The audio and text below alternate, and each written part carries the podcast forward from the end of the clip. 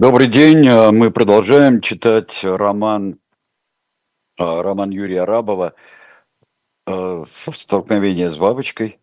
Роман о том, чего в России никогда не было, и с эпиграфом, что история не имеет сослагательного наклонения, со ссылкой на здравую мысль. Мы прочли уже с вами главу о Ленине в Цюрихе, которому все-таки подтвердили, что отречения не было и что это утка, но перешли и к самому отречению императора Николая II на станции Дно. В вагоне пришли Гучков и Шульгин, и явился генерал Русский, а Николай, сохраняя полное самообладание и гвардейский акцент, ушел к себе в кабинет для того, чтобы просмотреть папку, собственно, с текстом отречения, очень коротким. Отречение пахло не только потом, оно пахло дорогим табаком, смешанным с запахом дешевой солдатской махорки. От этой смеси тошнило. «И вы не должны ни о чем беспокоиться, господа», – произнес генерал Русский, разливая коньяк по рюмкам. «Государь не враг самому себе, и он лучше нас понимает, что теперь нужно России». В это время из кабинета государя раздался какой-то шум. Граф Фредерикс, погруженный в невеселые размышления о своей дальнейшей судьбе, вздрогнул и поднялся со стула, быстрым шагом пошел в кабинет, и через минуту думцы услышали его взволнованный голос: «Врача! Скорее!» Шульгин и Гучков переглянулись. «А вот будет номер, если государь-император того умрет сейчас от кондрашки», – сказал Русский. Встал, одернул на себе китель, его расслабленность перешла в наигранную ярость. «Сидеть!» – страшно закричал он думцам. «Вы убили его своей демократией!» «А вот это уже серьезно», – подумал Гучков. «Здесь нам костей не собрать. Если монархистов называют демократами, то жди виселицы».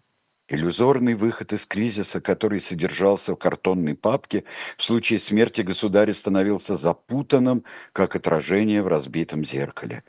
Выход искажался, двоился и троился, грозя не только подрывом управления, но и, пожалуй, полным внутренним хаосом. Выходит, что он и Шульгин убили Николая Александровича своим напором. Предположим, что трон унаследует малолетний Алексей при регенстве Михаила. Что тогда? Тогда депутатов, как цареубийц, посадят или казнят. А Думе кирдык, всем фракциям и политическим оттенкам. Есть, конечно, свидетели, что с думской стороны не было предпринято ничего, что обещало бы трагический исход, но все же ситуация была некорректной. Поздний приезд ночью, вызывание государя на разговор в начале первого, когда нужно или спать, или мучиться бессонницей. Дворцовый переворот – воплотился в августейший труп в лучших монархических традициях России и всего мира. «Когда уже закончится это средневековье?» – тоскливо подумал Гучков. «Нету мочи терпеть. Когда мы уже перейдем ко всеобщим выборам и попросим на трон достойного, цивилизованного человека, чем-то похожего на меня?» «Это скандал», – прервал его размышления Шульгин. Он был бледен. Редкие волосы, зачесанные на лоб, лоснились от пота. Только закрученные усы провинциального фата по-прежнему кричали о мнимой победе. В гостиную вошел министр двора. «Прошу вас уйти, господа». Граф Фредерикс навис над ними, как тень отца Гамлета. «Государю-императору не здоровится». «А наш документ», – выдохнул Шульгин. «Он будет рассмотрен по выздоровлении», и соврал. Пока потерявшего сознание Николая Александровича клали на кожаный диван, министр двора сжег листок с отречением на свече, что стояло на столике у окна, а потом долго махал руками и даже дамским веером, разгоняя едкий дым. Шульгин надел свое легкое пальто из английского сукна, Гучков – шубу. И оба вышли на ветер. опустились с вагонной площадки в чернильную ночь, где текст был написан так плотно, что сливался в непроглядную тьму. Но тут вспыхнул магний. Гучков закрылся от него руками, а Шульгин надвинул котелок на самые брови и тут же подумал: а зря, уже и журналисты пронюхали, и фотографа с собой привезли. Наши снимки будут на первой полосе завтрашних газет, ну хорошо ли это? «Хорошо», — ответил на его мысли Гучков, — «нас не смогут повесить без общественного скандала». «А что трупу общественный скандал?» — хотел возразить Шульгин, но решил не пререкаться. Он почувствовал, что смертельно устал. Все было зря. И бессонные ночи в кабинете у Родзянка, и сочинение манифеста, и поиск царского поезда в занесенной снегами стране. Опять зажегся магний. На путях стоял фотограф со своей треногой. Толпа журналистов, человек 8 или 10, обступила их со всех сторон. «Какова цель вашей миссии? Что сказал государь-император? Когда начнется новое наступление? Немцы будут разбиты?» Вопросы запрыгали и зазвенели, как медики в кошельке. «Победа не за горами, — важно ответил Гучков. — Она на расстоянии вытянутой руки. Это ваше личное мнение, это мнение ставки. Позвольте нам пройти, господа».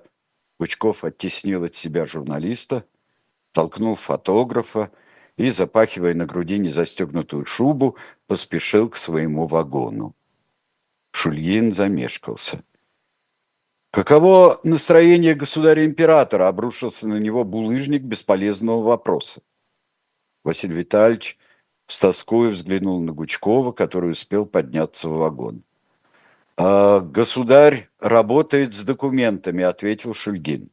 «Но ведь в Петрограде революция», — возразил журналист. Глаза его горели жаждой пустоты, потому что любая новость пуста, ее легко заменить на другую, а через день забудутся обе.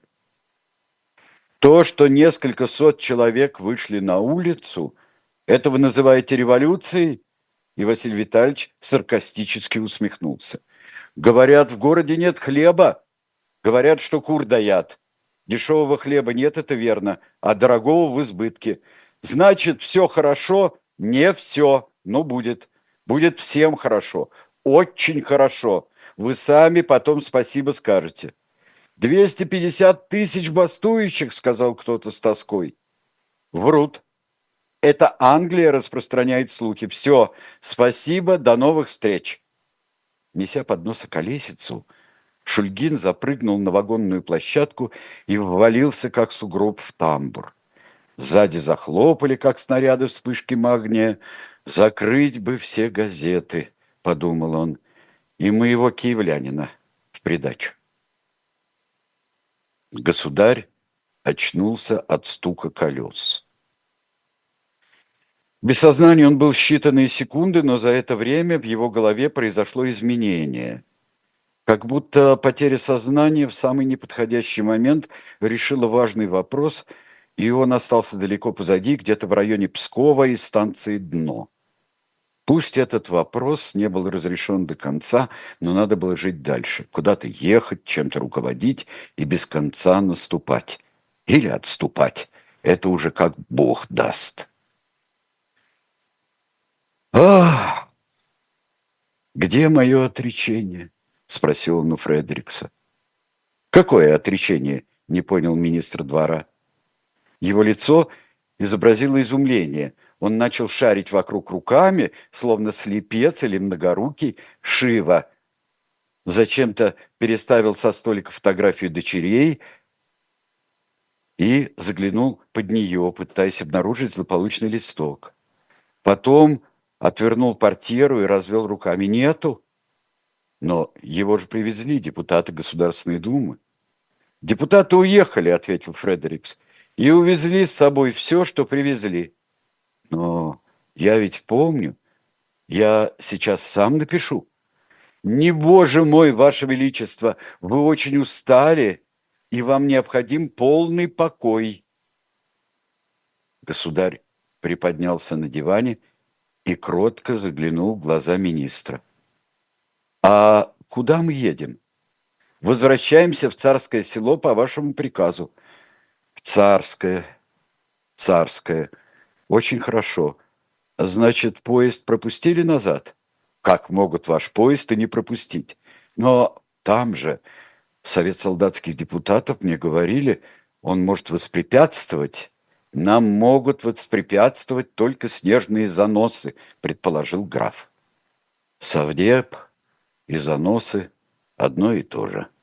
Именно. Солнышко пригреет, и нет заносов. Настанет тепло, и нет совдепа. А куда же он денется? Растает вместе со снегом. Государь задумался. Спустил ноги на ковер и начал искать тапочки, елозя голыми ступнями. Из-под армейских брюк выглядывали белоснежные подштанники. «Вы говорите о расстрелах?» – предположил он.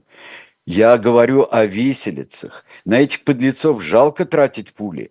«Только веревка и древесина, негодные для строительных работ», – объяснил свою позицию министр двора. В глазах его зажглась нешуточная страстность, которую можно было притушить лишь напускным равнодушием. И это у сухопарого старика, которому нужно сушить сухари и думать о душе, усы жесткие, закрученные кверху, чем-то похож на кайзера. «Да, может быть». Неопределенно заметил государь. Как Бог даст. Он как будто выбирал между петлей и пулей, не в силах предпочесть одно из двух. За окном был свет папиросной бумаги, которую приставили к зажженной лампочке. Настенные часы показывали 9:30 утра. Внезапно вагон дернулся. Заскрежетали тормоза, государь мотнуло к стене, и он чуть не ударился головой. Паровоз дал гудок и встал. «Опять революционные заносы», – предположил Николай Александрович. «Заносы, но климатического характера. Мне бы очень хотелось подышать свежим воздухом». Глаза государя сделались просительными, как у ребенка. Ему невозможно было отказать. В сопровождении министра двора он осторожно сошел на заснеженную землю, предварительно ощупав ее сверху ногой, как купальщик пробует холодную воду. Сапог уперся в наледь. Кинжал съехал с левого бока к животу. Папаха сидел как-то криво. Свежий воздух провинции взбодрил его. Он глубоко вздохнул и поднял глаза к небу. Солнце напоминал кусочек масла, плавающего в налитом молоке. Весна, а там Ливадия, уютный дворец с прекрасным розовым садом и купанием для детей. Хочу в Ливадию и поскорее. Государь увидел, что на соседних путях стоит длинный курьерский состав, по-видимому, заграничный. Что комендант его поезда переговаривается о чем-то с машинистом курьерского, возбужденно жестикулируя, что пассажиры выползают по одному, чтобы размять ноги. «Сейчас тронемся, Ваше Императорское Величество», – пробормотал комендант, подбегая. «На подъезде к Петрограду столпилось около 10 поездов. Их хотят пропускать в порядке общей очереди. Как вам это нравится?» «Они действительно тронулись и с ума посходили», – возмутился Фредерикс. «Его Императорское Величество должен ждать 10 поездов? Ну, говорят, теперь демократия». Только несколько дней меня не было в столице, и уже демократия. А если несколько недель не будет, то настанет коммунизм? «Кто у меня в правительстве отвечает за железные дороги?» – подумал Николай Александрович. И есть ли оно, это правительство? «Железные дороги есть, а правительства нету», – произнес кто-то, слегка картавя. Государь оглянулся. Позади него стояла интеллигентная пара, вышедшая, как он, прогуляться из международного вагона. Обоим около 50, он рыжеват, с короткой бородкой и профессорским смягчением буквы «Р». Она с одутловатым лицом женщины, страдающей базедовой болезнью. «Неработающие железные дороги – показатель кризиса», – произнес Картавый, с интересом заглядывая в лицо государю. «Вы, должно быть, с Кавказа?» «Да, можно и так сказать», – ушел от определенного ответа государь-император. Ему было неприятно, что интеллигентная профессорская пара не признала в нем самодержца. Совсем разболтались. Наверное, даже юристы, потому что ничего не смыслят в практической жизни. Ха, что с этими юристами делать? «И как вам на Кавказе, товарищ?» – поинтересовался Картавый. «Все ли спокойно?» «На Переуле, Кинзмараули, Хачапури», – сказал государь-император, прикрывая ладонью отсутствие переднего зуба. «А всеобщая рабочая стачка?» Здесь паровоз царского поезда дал длинный предупредительный гудок. «Нужно возвращаться, Ваше Императорское Величество», – шепнул Фредерикс на ухо государю.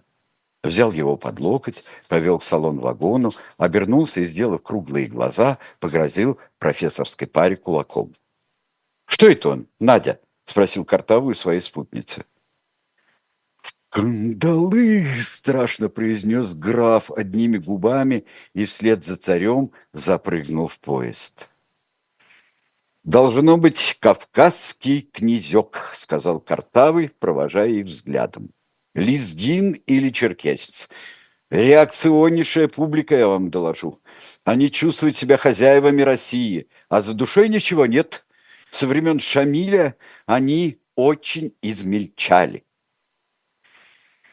«А это не черкес, Володя», – ответила спутница. «Это, по-моему, царь. Царь всея Руси». «Бесцветный феодал в карнавальном наряде», – не поверил ее супруг. «А вы на поезд посмотрите».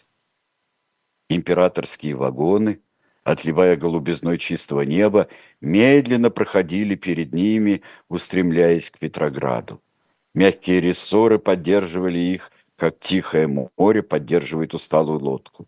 Хорошо смазанные колеса почти не стучали, солнце играло на стекле узких окон, зашторенных дорогой драпировкой. «Поезд архистранный, вы правы», — согласился Владимир Ильич. «У нас международный вагон, и то сильно проигрывает этим». «Если этот кавказец государь, то ваша встреча поистине судьбоносна», – предположила Надежда Константиновна. «Плохая примета», – согласился муж. «Первое впечатление от России, и на тебе, кровавый тиран. Чему бы это?» «В карьере вас ожидает головокружительный взлет». «Нет, не верю. И почему у меня под рукой не оказалось бомбы?» – пробормотал Ульянов с тоской студента. Предположение жены ему казалось неприятным. Он давно не был в России, встреченный им лезгин лишь отдаленно напоминал Николая Кровавого, которому он прилюдно испытывал жгучую ненависть, а в глубине души наедине с самим собой был совершенно равнодушен. Он что, ходит по путям без охраны? А где пулеметы, чтобы отстреливать революционеров? Непонятно и дико. Все наперекор собственным представлениям. Чувствуя себя обманутым, Ленин, подсадив супругу, с трудом забрался на площадку международного вагона. Будущее было покрыто полным туманом, и он ясно понял, решение ехать в Россию было ошибочным. Это радикалы его совратили. Лёвка, с которым он состоял в переписке, да этот тезка Маркса, что все время радуется. «Покручусь немного и уеду обратно», – решил про себя Владимир Ильич. «Если меня, конечно, не арестуют. Посмотрим, подумаем и взвесим. Тезис, антитезис, синтез. Надо бежать». Он тоскливо оглядел сугробы, лежащие по краям железнодорожного пути. Весенний наст обещал провалиться при первом же шаге, выпустив из-под себя колючую воду. «А калоши мы-то и не взяли. Ну какие калоши в Цюрихе? Нужно купить в Петрограде. Если там революция, то калош не будет, как в 905-м. Вот мы на калошах все и проверим. Здесь завершается вторая глава, чтобы начаться третий, который называется «Опасные связи». А я пока посмотрю, что вы пишете, дорогие друзья, потому что, естественно, у меня открыт чат. Совдеп – это Совет депутатов, да. Так это сказка, что ли? Спрашивает наш участник чата по имени «Не лети на Меркурий». Ну, конечно, правильно отвечает, отвечает ему «Быль», альтернативная история, как хотите, так и называйте. Шульгина еще по советскому телевидению покажет, как редко ископаемое. Ну да, в истории, в которой мы с вами живем, в том измерении, в котором мы с вами живем, а не герои романа «Столкновение с бабочкой», да, Шульгина показывали в фильме «Перед судом истории». И чтобы посмотреть на Шульгина, а не на его оппонента, ветерана Великой Октябрьской социалистической революции, в общем-то, этот документальный фильм набирал полные залы, пока его не показали по телевидению, а там уже по телевидению, конечно, смотрели все, кому была интересна хоть немного история, не столь знакомая. Существовало ли в 1917 году слово «кирдык»? В каком-то из языков оно существовало, конечно. А существовало ли в лексиконе Гучкова, я очень в этом сомневаюсь, или Гучкова и Шульгина. Я в этом очень сомневаюсь, но мы же не спрашиваем, существовало ли все то, что здесь случилось. И уже случилось, и еще случится. Так что, друзья мои, вот мы с вами скоро продолжим читать книгу и третью главу. А пока я бы хотел вам предложить, раз уж мы с вами остановились, книгу моего друга и коллеги Алексея Кузнецова, третью книгу из серии «Не так», из серии процессов исторических и процессов в истории. Это книга «Храма Фемиды», и в ней все дела, которые ввел адвокат Ульянов, герой романа Юрия Арабова «Столкновение с бабочкой». Вот так что и масса всевозможных интереснейших дел, которые накопились за передачу «Не так». И сейчас, как вы знаете, в этой передаче, которую мы ведем с Алексеем Кузнецовым, уже нарабатывается книгу на четвертую. А пока покупайте третью с автографом автора. И он и пожелал вам удачи, и расписался на этой книжке. И так что вы сможете получить экземпляры не просто как в магазине, а экземпляры штучные. Итак, глава третья. Опасные связи. На финляндском вокзале Северной Пальмиры царили Содом и Гоморра. Праведный Лот со своей семьей уже покинул эти места, с ним ушел и ветхозаветный бог, потому что у людей, толпившихся здесь, не было скелета, и любого проходимца, приехавшего из-за границы, толпа воспринимала как пророка. Их поезд медленно въезжал под стеклянный купол вокзала. Состав тащил паровоз под номером H2-293, не догадываясь, что вместе с вагонами вползает в историю. Глядя на толпу в окно, Владимир Ильич испытал патологический ужас. Один внешний вид народа, которого он знал лишь теоретически, говорил о возможных вшах. А где вши, там и тиф. Как бороться со вшами? Нужно, чтобы не было людей. Нет человека, нет и вшей. Это подсказывала формальная логика. Ульянов был дворянином и неизжитую в себе великосветскость ощущал, лишь столкнувшись со всяким сбродом. Сброд – это не класс, это население. У меня никогда не было вшей. Даже в ссылке я был чист, как свежевыпавший снег. И менял нижнее белье 2 раза в день. Только один раз в детстве мать обнаружила на моей голове гниду, но ее быстро извели клюквенным морсом, намазав волосы на ночь. Эти люди хотят вождя.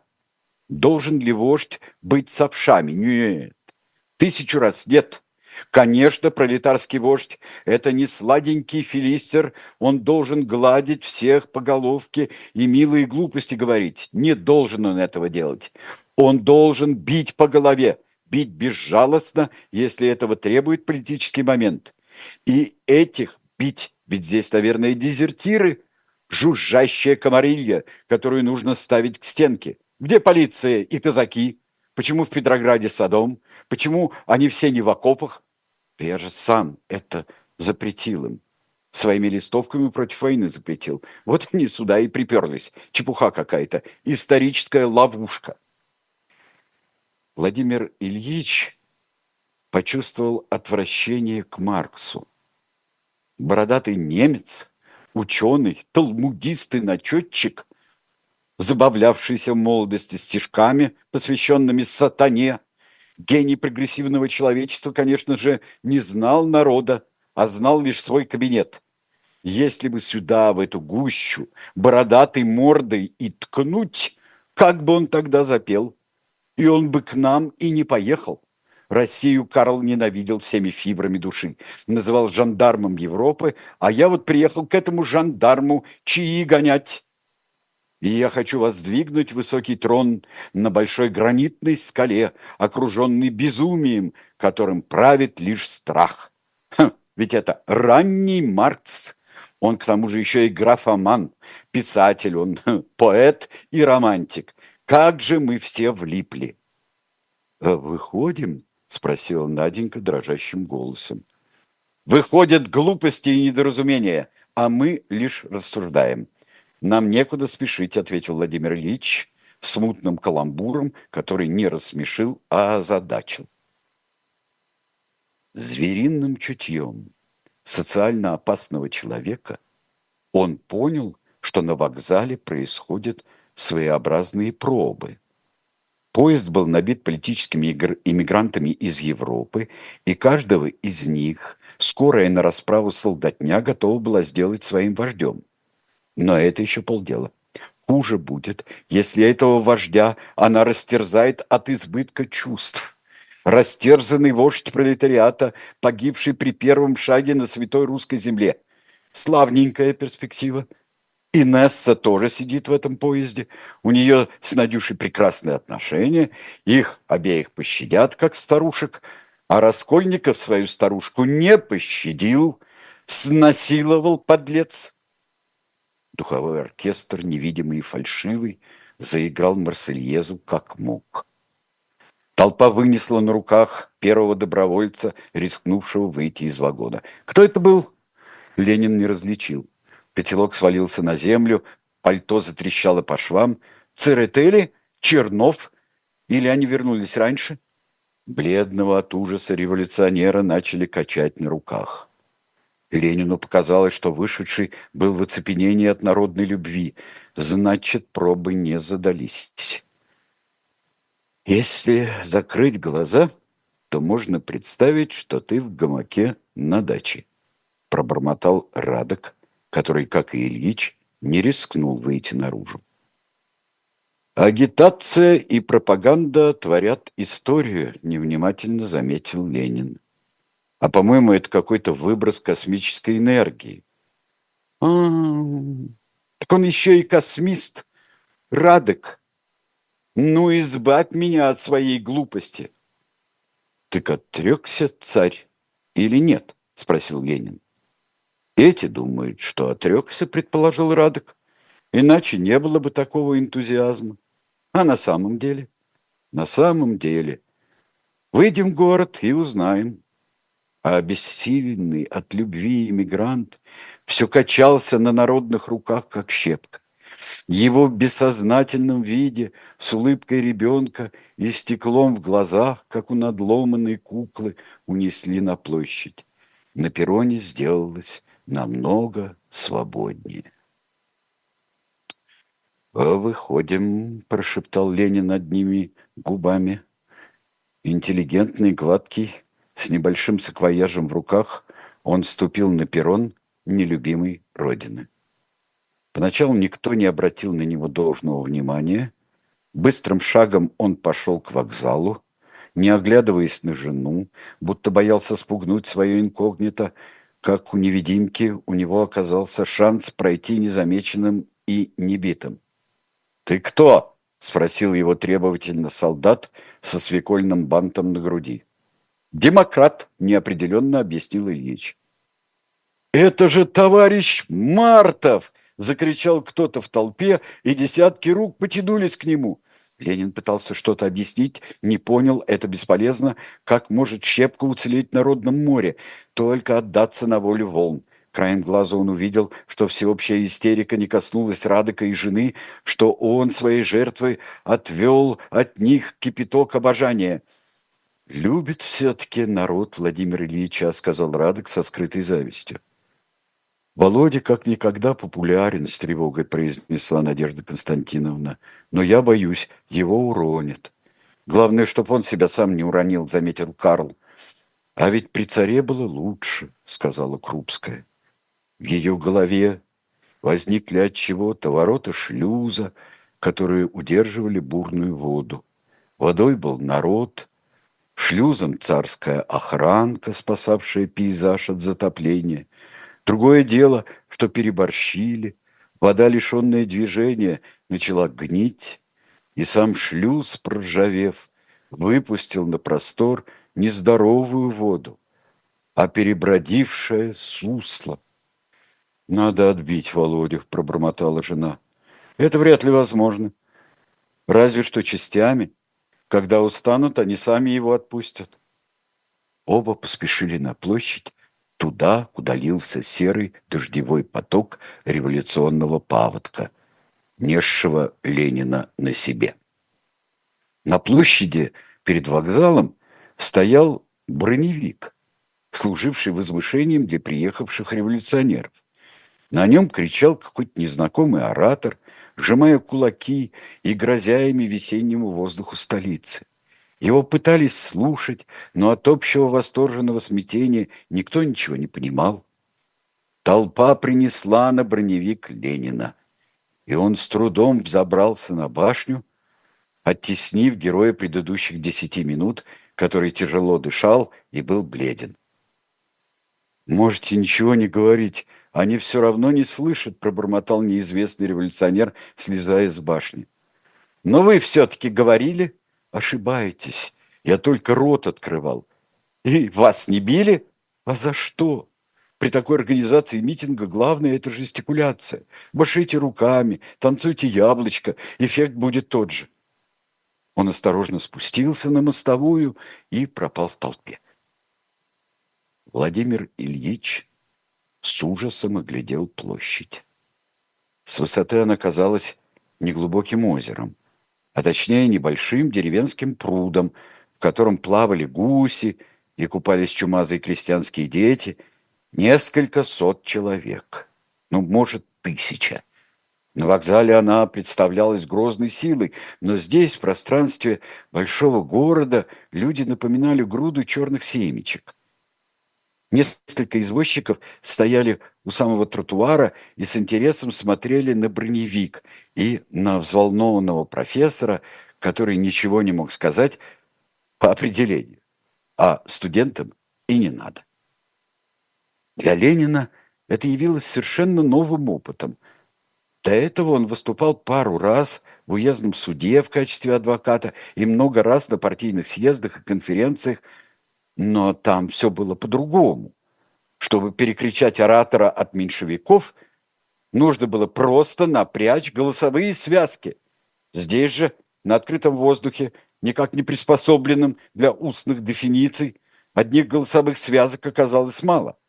«Русская революция ничем не вооружена технически», — подумал Ильич. «Где усилители звука? Хоть бы рупор дали, сволочи!»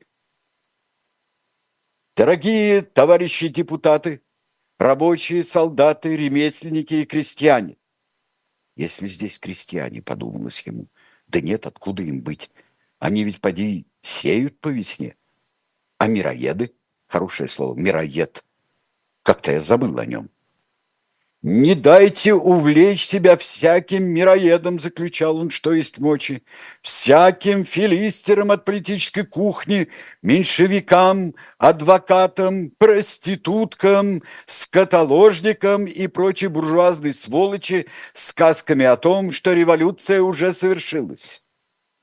А я ведь сам адвокат и буржуазная сволочь, как странно. «Нет, она не свершилась. Царь напуган и только». Временное правительство сформировано и только. Учредительное собрание объявлено как цель и только. Нет, пока фабрики и заводы не принадлежат рабочим, пока землей распоряжается кулак-мироед, а не беднейшее крестьянство, пока мы воюем в бессмысленной империалистической войне, нет и не может быть революции сверху. Революции нету, но она будет, если русский пролетариат в союзе с беднейшим крестьянством возьмется за оружие и штыками загонит буржуазную сволочь на помойку истории, отправит ее в нужник, в ретирадное место. Пусть она смердит там и пускает в воздух миазмы либерализма и бессмысленных восклицаний об абсолютной свободе личности, которые есть порнография и пидорастия, есть физиологическое отправление крупной буржуазии, ее недержание желудка, а также гуманитарный понос латифундистов, денежных мешков и финансовых воротил. Ведь хорошо сказал. Глуповато, но хорошо. Услышали ли они, что я картавлю? Нет? Да они, по-моему, вообще ничего не услышали. Ни капельки. Ленин с сомнением оглядел первые ряды. Надо сказать, что лица этих слушателей были осмыслены. Середина же и край митинга уже металась по площади в поисках новой жертвы, которую требовалось подсадить на броневик. Вот-вот и притащит какого-нибудь нового истукана. Мы согласны, господин Ульянов, со многим согласны, но есть одно условие, услышал Ильич вопль у своих ног. Под квадратными носами его черных ботинок стоял господин в котелке и с набриолиниными усами. Несмотря на фатовской вид, лицо его изображало страстную муку. «Вы кто?» – спросил его с подозрением Ильич. «Член Государственной Думы Шульгин», – ответил котелок. «Шульгин? Не помню. Не журналист ли? Редактор черносотенной газетки «Киевлянин». И как его сюда занесло? Это ведь не для них. На балет идите. На балет, в партер или ложу. А грязная площадь не про вас. Чего вам, господин Шульгин? Пробормотал надменно Владимир Ильич. Они были почти рядом друг с другом и поэтому могли позволить себе доверительный разговор. Я готов снять с себя последнюю рубашку, последние штаны, остаться голым и все отдать вам, социал-демократам. Но только при условии, что вы восстановите русскую воинскую честь и прогоните германцев к берегам Вислы и Рейна. Василий Витальевич начал задыхаться. Уже второй день он ходил на площадь перед Финляндским вокзалом и слушал мысль прибывающих из-за границы. Эта русская мысль скверно пахло, потому что под европейским солнцем явно испортилось и забродило. Издеваются они над нами, что ли? Все чаще приходило в голову Шульгину. О! Ленин внезапно захмелел. Его хмель был сродни вдохновению. Реплика монархиста Шульгина уже напоминала партийную конференцию. Какой-нибудь меньшевистский голос или подголосок, над которым можно было издеваться в свое удовольствие без опаски нежелательных последствий. А вот и нет, господин Шульгин. Ваше нижнее белье нам совсем не подходит. Оставьте его себе, только стирайте почаще. Ильича понесло в открытый океан риторики и обещаний, под которыми бурлил один кураж, но не было программы и расчета. Портянки себе! И штопанные носки тоже себе. Скажу вам больше. Мы, русские большевики-интернационалисты, обеспечим вас самым необходимым, когда придем к власти, английским сукном, рейнскими винами и головкой лимбургского сыра со слезой, при условии, что вы будете заниматься общественно полезным трудом. Никакого саботажа и тунеядства мы не потерпим. Особенно от вас, господин Шульгин. Мировая война же кончится сама собой, потому что немецкий пролетариат возьмет власть в свои руки. Всемирная республика труда из химеры станет явью. И границы между Германией и Россией вообще не будет, как и самого государства в его традиционном виде. Устраивает ли вас подобная перспектива Европа без границ? Сколько костюмов вам нужно, господин Шульгин? Я ничего от вас не возьму, пробормотал Василий Витальевич, затравленно озираясь. Почему-то головка сыра, которая ему полагалась от новой власти, подействовала на него угнетающе. Не выйдет! Возьмете как миленький, заставим. Все вы получите. По своей головке получите, что вам полагается, получите, прокричал Ильич с угрозой в толпу. Но не говорите потом, что вас не предупредили. Хотели с Богом, а вышло боком, закончил он, сбившись с основной мысли и уступая гневу, который подымался из глубины его мятежной души. Чаруйте меня, чаруйте!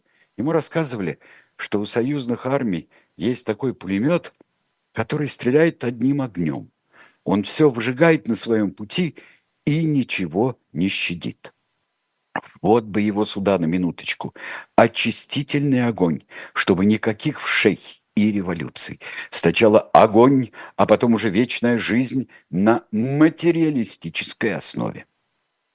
«Это ведь Шулер, господа!» – закричал Шульгин, указывая на Ленина пальцем. «Вы Шулер, господин Ульянов! Он передергивает. Таких раньше били бильярдным кием и выводили из залы.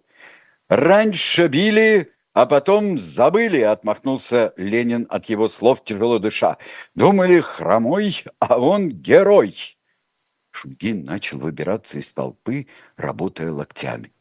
Волны Черного моря расступились перед ним, как перед пророком Моисеем, и тут же опять сомкнулись, как крышка гроба. Владимир Ильич остался без единственного оппонента. «Зря я его обидел неправдой», – произнеслось в его голове. «Какой сыр, какие портянки! Будет ему пуля, чтоб не мучился, а остальным русский вопрос, что делать и кто виноват». Единственный слушатель выбыл естественным путем. Остальным было по барабану. Ленин это ясно понимал. Пробы на главную роль требовали очередного актера, а от этого маленького и картавого все уже устали. Он вспомнил совет предыдущего оратора говорить перед толпой, не издавая ни звука, действовать одной мимикой и позой.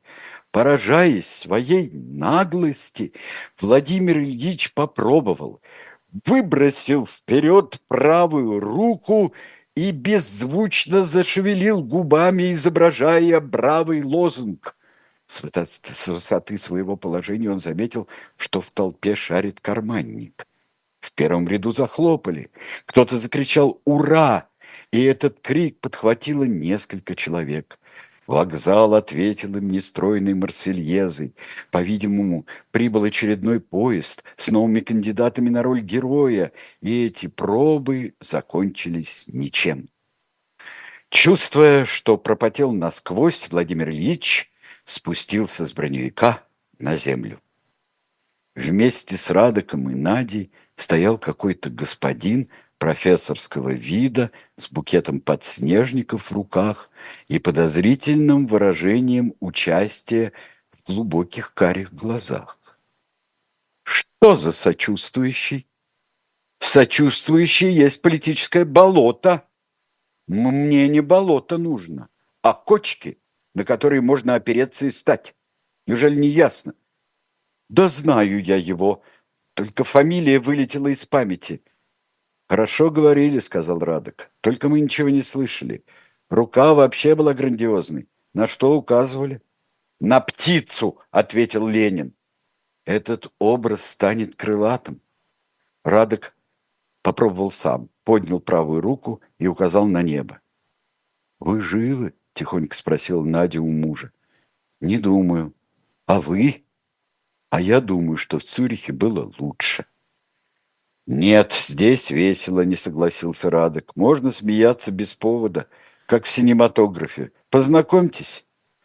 Это Николай Семенович Чхеидзе, председатель Петросовета. Пришел, чтобы засвидетельствовать свое почтение», – Владимир Ильич сказал Чхеидзе, протягивая Ильичу букет цветов, – «от всего Петросовета и от себя лично». Ленин поджал губы.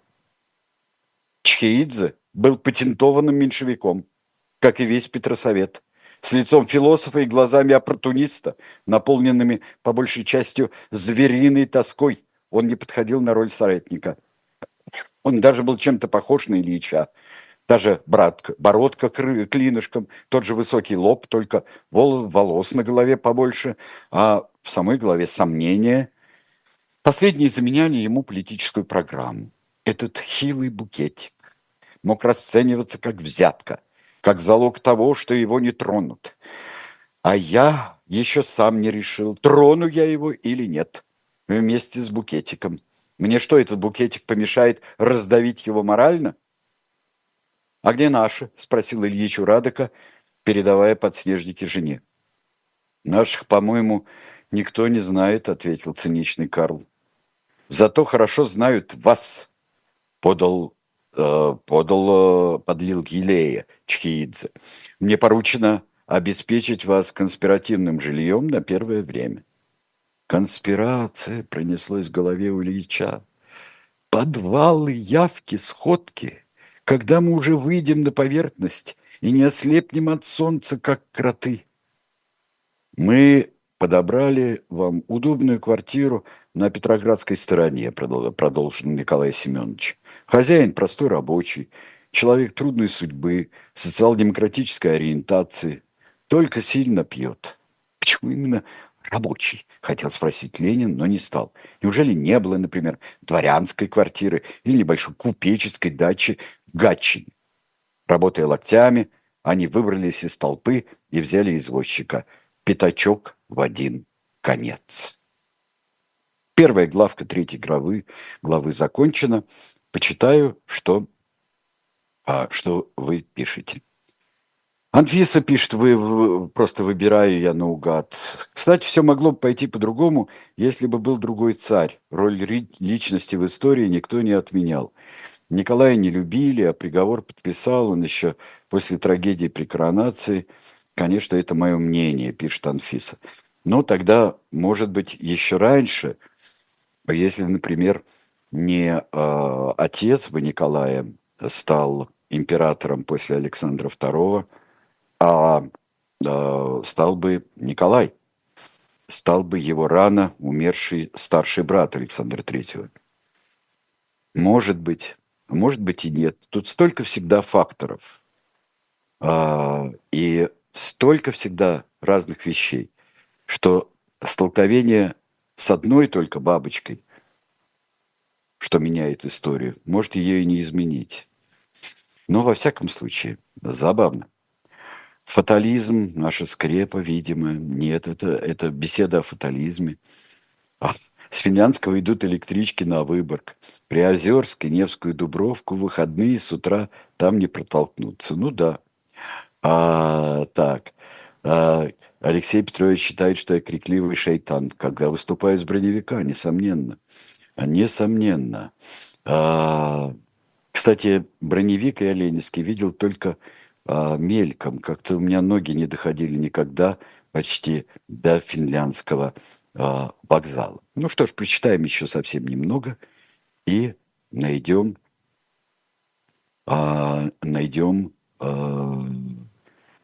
до первого, наверное. Угу. Сейчас. Так. Так что вот, да, сейчас я немножко перепутал страницу. Страница предыдущая еще. Итак, найдем главка третья. Вторая, вернее, третьей главы. Дорогая моя, большое спасибо за твое милое доброе письмо. Утром мы по обыкновению ходили в церковь, а возвращаясь, я осмотрел всех офицеров-солдат, выстроенных вдоль нашего пути. Сегодня у меня первый свободный день. Мы едем по живописному краю, для меня новому, с красивыми высокими горами по одну сторону и степями по другую. На каждой станции платформы набиты народом, особенно детьми, их целые тысячи, и они так милы в своих крохотных попахах на голове. Разумеется, я катался на своем автомобиле с Таманом, генералом Бабичем и смотрел несколько превосходных лазаретов с ранеными Кавказской армией. У некоторых бедняк отморожены ноги. После лазаретов я на минутку заглянул в Кубанский женский институт и в большой сиротский приют от последней войны. Все девочки казаков, настоящая военная дисциплина, вид у них здоровый и непринужденный, попадаются хорошенькие лица. Великолепен и богат этот край казаков, они начинают богатеть, а главное, непостижимо чудовищное множество крохотных детей-младенцев.